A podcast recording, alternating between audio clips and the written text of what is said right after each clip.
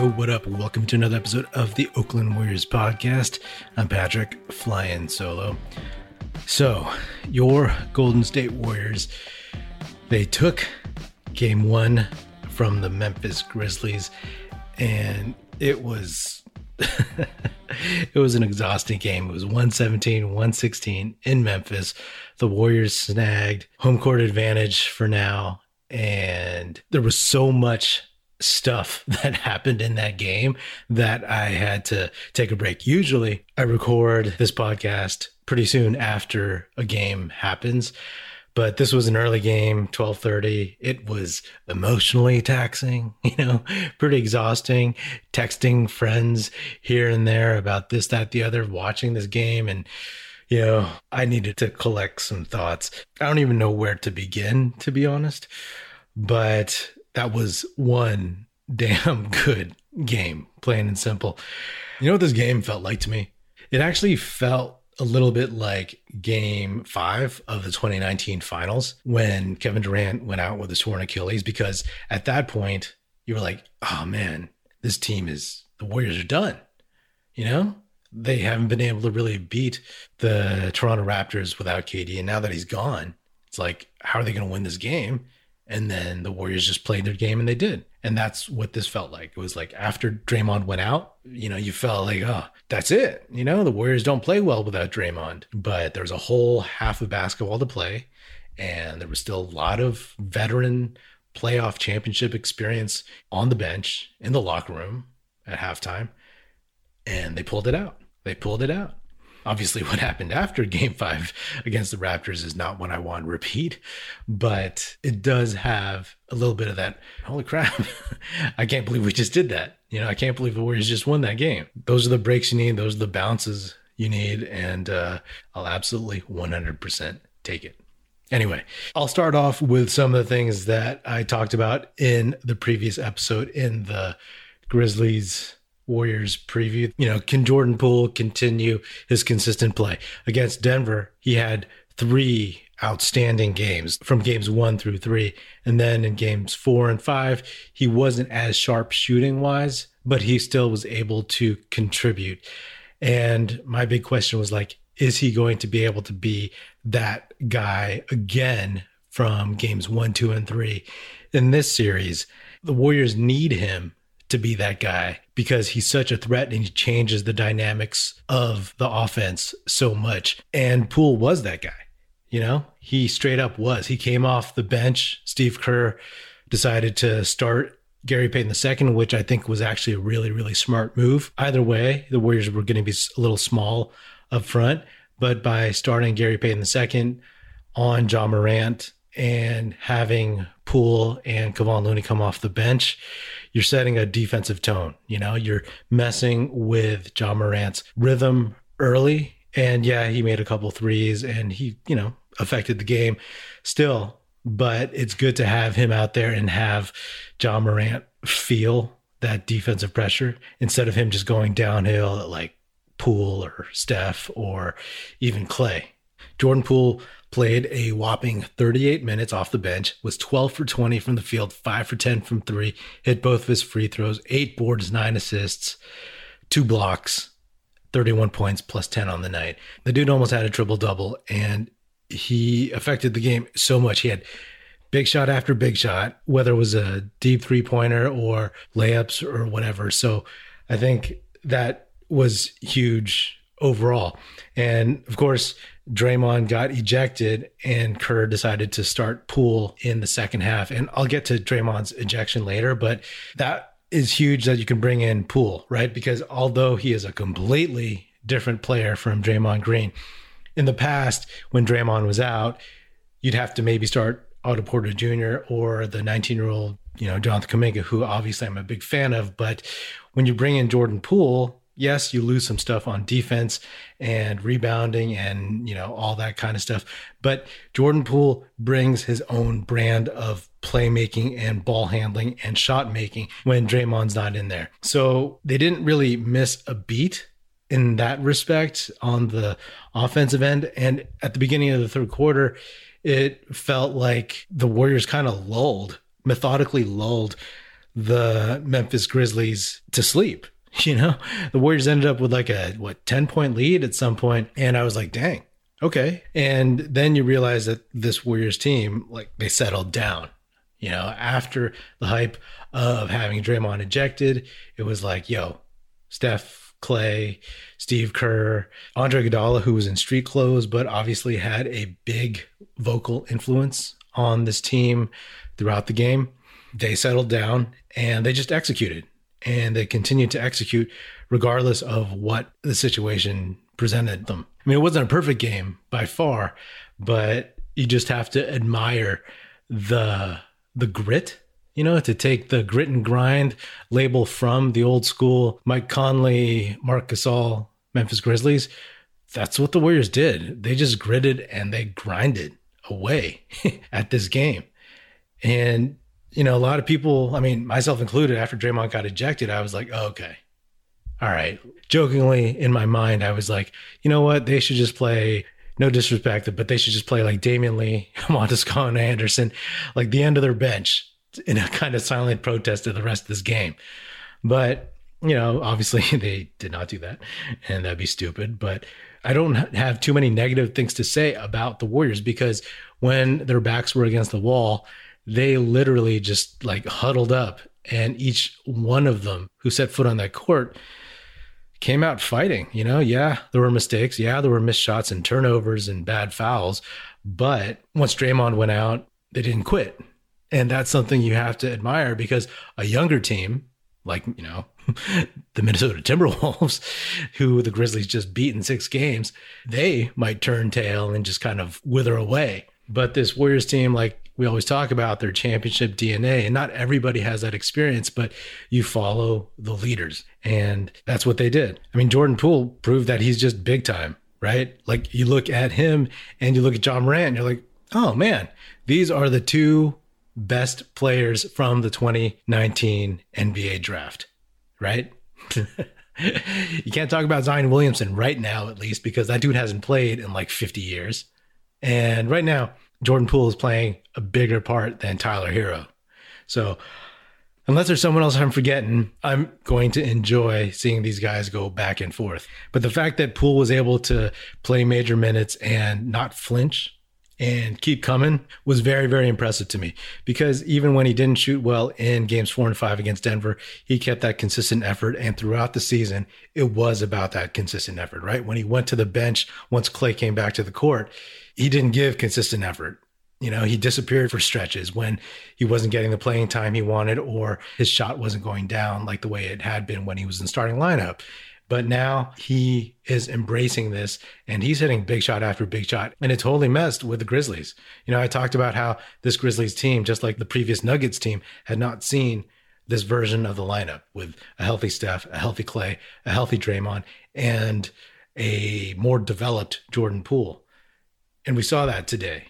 Again, by no means perfect. The Warriors, they looked from the outset like they were a little flat, a little rusty. You know, I was wondering like it's either the Warriors were going to be rusty or the Grizzlies were going to be tired. You know, maybe it was a little bit of both at certain points, but the Warriors were just like fouling a lot in the first quarter. In the first half, they were getting out rebounded. But then again, they flipped the tables on that. Another question I had was whether or not Andrew Wiggins would be able to stand up to some of the younger bigs on the Grizzlies, whether it's Jaren Jackson Jr. or Xavier Tillman or Brandon Clarke or whomever.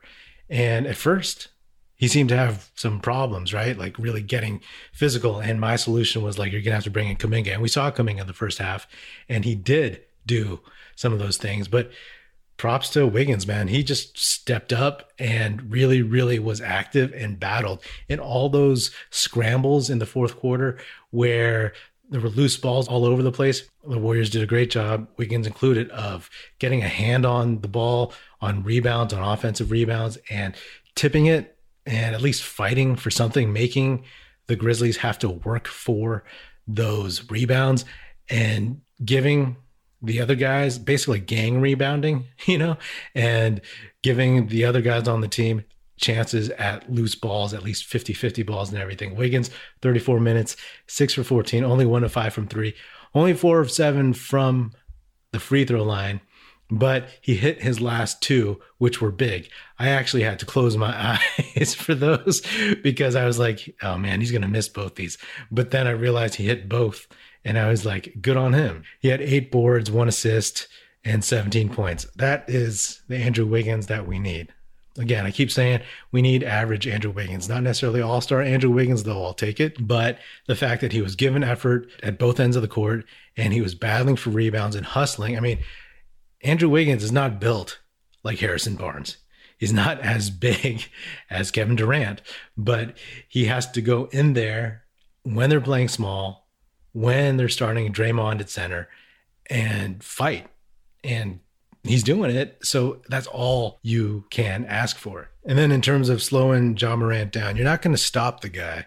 But like I said earlier, starting Gary Payton II was smart. I like that move from the outset. I was like, okay, there's no messing around. It's like we have Gary Payton on this roster for one main reason. Yes, he can do other things, but for one main reason, it's to guard these pesky, athletic, offensive shooting oriented point guards. So, like, you got him on the roster for this reason at the beginning of the season. So, use him. So, they put him on Ja Morant from the outset, and he did, did a solid job. They let Ja Morant shoot some open threes. He hit a few, and then he kept shooting them, and then he went cold. But you know, they did what they were supposed to do. Ja Morant had a good game. You know, he ended up shooting pretty well 14 of 31, 34 points overall. So, you know, he had 10 boards and nine assists. That's, that's all right. You know, that's all right. The Warriors won the game eventually. But I like the idea that you put Gary Payton in there and just signal that we're going to come after you on the defensive end. And plus, Gary Payton, 23 minutes, 4 of 5 from the field, didn't shoot any threes, had six boards, three assists, one block, one steal, eight points. Seriously. a year ago, as the Warriors were fighting for a spot in the play-in round and Gary Payton II was fighting for 10 day contracts, like, who would have thunk it? You know? He's perfect for this team because he plays a specific role. He doesn't need to initiate on offense. he doesn't need to create shots for himself or shoot 10 times a game. He needs to just be there and finish. And that dunk over Desmond Bane at the beginning of the game, that was awesome. Love seeing that. Love the fact that Gary Payton the seconds, that his legs look good. You know, for a while during the second half of the season, he had a lot of ankle issues, shin issues, knee issues. But the fact that he's getting up and throwing down that hard, love to see it. And in a lot of ways, and other people have said this too, it's like Gary Payton feels a little bit like dynasty Andre Iguodala, right? Maybe, definitely, actually, not the playmaking point guard stuff, but the defensive point of attack guy who can hit an open three and probably as well as Andre used to back then. And that's that's a big deal. The fact that they can put him out there in those situations, plug and play, and he will play that role. And then when other teams ignore him, Steph, Poole, Klay, they find him for the layup, for the dunk, for the wide open three that lately he's been hitting. So I will definitely roll with that dude. And then another question was Jonathan Kuminga. Like, would we see him? And I'd always said from the outset of the playoffs that we'd probably see him more in the Memphis Grizzlies series because of the youth athleticism, size, especially playing small ball, physicality, and all that. And he got out there. And, you know, I liked what I saw from him 15 minutes, two for three, hit both of his free throws, which was big because there was a stretch where Draymond and Andrew Wiggins in the first half were the only guys really shooting free throws, and I think they were like four for eight, which was kind of hurting them because they were trailing. But Kuminga had six boards, one steal, one assist, six points, and that's totally fine. You know, that's fine. He was active under the basket, at the rim, fighting, you know, and whatever. And there was that one play at the end of the first half where Ja Morant hit the floater over Jonathan Kuminga, and he was like, he can't guard me. He can't, he can't guard me. But I'm like, oh, stop that, man. Uh, we'll see how that matchup is like in a year or two. You know what I mean? Once Kuminga has a little bit more experience, I'm sure he'll be able to guard him a lot better. Props to Kevon Looney. You know, he started the second half when Draymond was out, and he played well. He was four for five. Klay did a good job finding him on drives and drop offs and dump offs.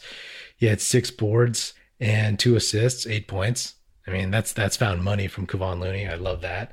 And then Steph didn't shoot the greatest. In 37 minutes, he shot eight for 20, five for 12 from three, three or four from the line, missed another free throw, three boards, four assists, 24 points. But just seeing him out there along with Klay fighting, you know, scratching and clawing, you forget how much you missed seeing these dudes in the playoffs. I've talked about this before, and it's been three years, right? It's been a long three years. And part of me never thought I would see these dudes in meaningful games again, you know, because there was always that question mark whether or not they would get healthy and the pieces that they put together around this team, whether they would be good enough, whether they were free agents or young draftees and stuff. But we're seeing them in this moment. And what I loved about this game too is that obviously the Warriors have a history with the Memphis Grizzlies from back in the day in the early dynasty when the Warriors would just break their hearts. And I love the idea that they're still doing that, you know. It's just one game, one by one point, but man, all I wanted, all I said in the last episode in the preview was steal that first game it wasn't what I expected. I expected either they can just catch a Grizzlies team that was a little tired or a little too used to the fumbling, bumbling Minnesota Timberwolves and then take that. But instead, they got a brawl. They got what we all think that the series is going to be back and forth, possession per possession fight. And that's the character of this team. They have the ability to plug other guys in. I mean, that's the benefit. Honestly, I know they didn't play well without Draymond during the regular season, but they played three months without Draymond Green. So they know how to play without him. The results weren't always the best, but it's not like, oh man, what do we do? Who does what? Because they have guys who have at least performed in those circumstances. And the fact that like their three guards are playing better. I mean, four guards if you want to throw in Gary Payton the second, right? Steph, Klay, Poole, Gary Payton the second, they were all playing very, very hard. The NBA playoff action is nonstop at DraftKings Sportsbook, an official sports betting partner of the NBA. This week, new customers can bet just $5 on any team to win and get $150 in free bets if they do. Looking to turn a small bet into a big payday during the NBA playoffs? With DraftKings same game parlays, you can do just that. Create your own parlay by combining multiple bets like which team will win, total made threes, total rebounds, and more, and boom you have a shot at an even bigger payout. Right now, all customers can place a same game parlay with three or more legs and get a free bet back up to $25 if one leg doesn't hit. Download the DraftKings Sportsbook app now. Use promo code TBPN. Bet $5 on any NBA team to win their game and get $150 in free bets if they do. That's promo code TBPN only at DraftKings Sportsbook. Minimum age and eligibility restrictions apply. See show notes for details. Klay Thompson, 31 minutes, only six for 19, three for 10 from three. Missed those two free throws at the end. He had 15 points, three assists, two steals, only one rebound. But Klay Thompson, man, like when he went to the free throw line, I was a little worried. Like I know he's a great free throw shooter and I have absolute confidence in that. But just being in that pressure situation, I was worried if he would be a little amped up, you know, because when he got the ball and we got fouled, he held that ball for a while, you know? Uh, and also on replays, Steph and Jordan Poole weren't trying to get open for an outlet pass. Like Steph was just standing in the corner and Jordan Poole was actually in the backcourt. And it wasn't until like right before Klay got fouled, he ran to the front court. So Klay did a good job holding on to that ball. But I was also like, oh man, get it to Poole or Steph. Because I was concerned that, you know, after two years, that Klay might be a little too hyped, a little too amped up in his feelings for this moment. And he was. he missed both of those free throws badly online, but long. Once they left his hand, it was like, that's long, you know, and it just hit the back of the rim, the back iron. And both times the, the ball just hit and came out. And I was like, oh, man, that's a terrible way to go out, you know? But as I'm sure everybody saw and everybody has talked about too, that final play where Klay picked up Ja after Ja got past Gary Payton, the final drive. Klay, solid defense, right? Ja Morant, post game press conference said that, you know, Klay didn't do anything really, but Klay forced Ja Morant to take a really bad angle. He forced him wide. And it was very similar to the winning layup he had in one of the games. I believe it was maybe game five against the Minnesota Timberwolves. But I saw that. In that one, he got a clear run to the basket. The defender for Minnesota was in the lane. Klay picked him up after Gary Payton got passed up and then pushed him, you know, with his defense, not physically, but just like veered him away from the basket. And as y'all who've ever played basketball knows, like the further out you get, that angle on the backboard for the layup gets worse and worse. So that was a good play. And the fact that Gary Payton II like recovered and gave help behind Klay, I mean, that was huge. And to be honest, I was so amped up myself that I couldn't believe that the game was over. Once it went off the glass and then I saw the the lights go off, heard the buzzer. For a split second, I was like, is, is there a foul anywhere? is there anything? Uh, but no, no. And I thought that if the game ended with like a foul and ended on free throws or something, or if Klay fouled Ja Morant and that's how they went out, that would have been brutal, right? That would have just been brutal for the Warriors, for Klay, whatever. Yeah, they would have recovered, but still, it would have been just a, a brutal, brutal way to lose. So, like now, the narrative, the psychology is like Draymond goes out on a BS call, and then the Warriors just played their game, honestly. And one more thing that I don't think anyone's really mentioned on that final play, a small, small detail is that Andrew Wiggins boxed out Brandon Clarke on Ja Morant's missed layup. And maybe or maybe not, there was enough time for Brandon Clarke if he were wide open to have tipped that ball because it was very, very close. But because Wiggins was in front of him boxing out, Clarke didn't even get up off the ground. If it was open, if say Wiggins was like loitering somewhere to the side or out of the lane, then maybe Clarke just instinctually jumps up and gets a tap in. But Wiggins put his body there, prevented maybe Clarke from even wanting to jump or thinking of jumping, and grabbed the rebound, and it was over. It's those kinds of details, and it's that kind of effort that we're seeing from Andrew Wiggins, as I talked about before. Like, those are the little things, those are the details that you have to come with, especially when Draymond gets ejected. And even if that play didn't matter, or if it was after the buzzer or whatever, if that rebound was after the buzzer, it's good to see Wiggins playing until the very end. Like that effort that we have questioned. I mean, that everybody's questioned throughout his career. So, again, love to see that. Now, the Draymond Green ejection, man, like, what more can be said about this that hasn't been said? Like, the whole basketball universe outside of Memphis thinks it was a BS call. And we all know that. He's being ejected for stuff, for his reputation, for stuff he did. I mean, three years after literally three years after the last time Draymond was in the playoffs, he's getting booted out of this game for stuff that he built this silly reputation on six years ago, right? For stuff he did in the 2016 playoffs, the uh, whatever, kicking Steven Adams or getting suspended by LeBron James and Kiki Vandeweghe in the finals of 2016. You know, that was nothing. And it's fully up to interpretation, but they almost decided the game by booting Draymond Green. I hope, I hope that the NBA powers that be look at this and at least make it a flagrant one. I think a flagrant one is fine, right? Sure. Yeah. Flagrant one calls are often ticky tack regardless. So I think that this deserves it. But in the playoffs, that is not a flagrant two ejection. They say, oh, he hit him in the face, then he grabbed his jersey. They hit him in the face. He was going for the ball. You know, they talk about the windup. He reached for the ball and hit his face. Like if you're holding the ball close to your face, that stuff happens. And then the jersey thing, it's like, come on, man. Come on. And then Brandon Clarke post game saying that, well, you know, uh, I'm not surprised because Draymond has that reputation and, you know, he's, uh, uh, he's done that before. And it's like, what are you? What is this? You think you're LeBron James? Are you Kiki Vandeweghe? Like, I, I just thought that that was like silly as hell Game two is going to be really, really interesting because I felt like in this game, like I said, the Warriors came out a little bit out of sync, a little bit sluggish. And now that they have one game under their belt, they're in rhythm. They get to the second game, they get Draymond back. What is it going to look like? Who knows? This Memphis team is very confident.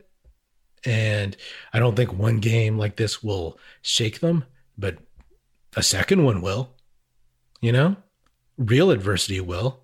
They didn't really experience real adversity against the Minnesota Timberwolves, at least not between games. So now that they've seen that they are not infallible, that they can't always come back, hopefully the Warriors just don't look at this as like, okay, we got the one, we got home court advantage. Let's just take it back to San Francisco. Hopefully they come out in game two and they're like, no, no, no, no. We want more. You know, we really, really want to stick it to this team, to this Grizzlies team. If they can steal two, that's nice. Definitely wouldn't be over yet, but you know that would do a lot to just smack some reality into the Grizzlies. The the refs in this game, they were just they were terrible. And I think that goes both ways. They were calling it way more for the Grizzlies early in the game, and then they started calling it for the Warriors, which helped the Warriors get back into it. But just like you put that cherry on top of kicking Draymond out in this game, in this kind of game, that's that's ridiculous. You know, you don't decide the game that way. And then there was that Steph Curry drive where they called a charge on Steph when he ran into Dillon Brooks. And then Steve Kerr and the Warriors challenged that. And it looked like Brooks moved his body to get in front of Steph, and they reviewed it. The refs did, and there were those moments where there were like those shots where they were just like standing, the three of them together. One guy had his hand over his mouth so his lips couldn't be read, and it was like, is is there a call here or what? You know what I mean? Like, why are they huddling up for so dang long? Because I pretty much am guessing like they're like, I don't know what the call is. Well, we could either you know give Brooks his sixth foul and get him out of the game, or we could like keep him in the game and give Steph his fifth and blah, blah, blah. It's like, I don't know. These guys just felt like they were not ready for the moment themselves. These refs, they, I mean, I missed Scott Foster. I missed Ed Malloy because at least you know what you're going to get with those dudes. But with these guys, I don't even know. I hope the Warriors, I'm sure they will if the Warriors continue to play through this series and hopefully knock on wood past this series. I'm sure they will run into this officiating crew or at least a couple of these guys, but I hope we don't see these guys very often because they called a really, really questionable game overall. So again, hopefully the NBA rescinds that flagrant two, gives them a flagrant one because you don't want Draymond being in that same position as in 2016 of getting like, you know, a few more flagrants or a couple more flagrant fouls and getting suspended. That's not how this should go. That was not it. Whew. I mean, there's so much more that can be said, but I'm getting out of breath and I want to turn this episode around and turn this edit around quickly enough. But that was just, that was a crazy game, man. That was a crazy game. And like I said, I'm I'm tapped, but um, I feel good because that was a damn good win. I let out a huge yell when the final buzzer sounded, and it really, really sunk into me that uh, that this game was was over, and the Warriors had pulled it out. Anyway, that's another episode of the Oakland Warriors podcast. Be sure to subscribe wherever you get your podcast. Feel free to hit me up on Twitter at Patrick Epino or at Oakland Warriors. Check us out at oaklandwarriors.com and definitely check out our YouTube channel. The link to that will be in the show notes. Be sure to tell your fellow Warrior fan friends to tune in and listen. The Oakland Warriors podcast is produced by National Film Society and is a part of the Basketball Podcast Network. If you're so inclined, please do give us a five star rating on Spotify or Apple Podcasts and also leave us a nice review on Apple Podcasts. That would be dope and super helpful. Thanks for listening. That's it. Music in this episode provided by Paper Sun. Special thanks to Paul Amardo for production support. See you next time, and go Dubs.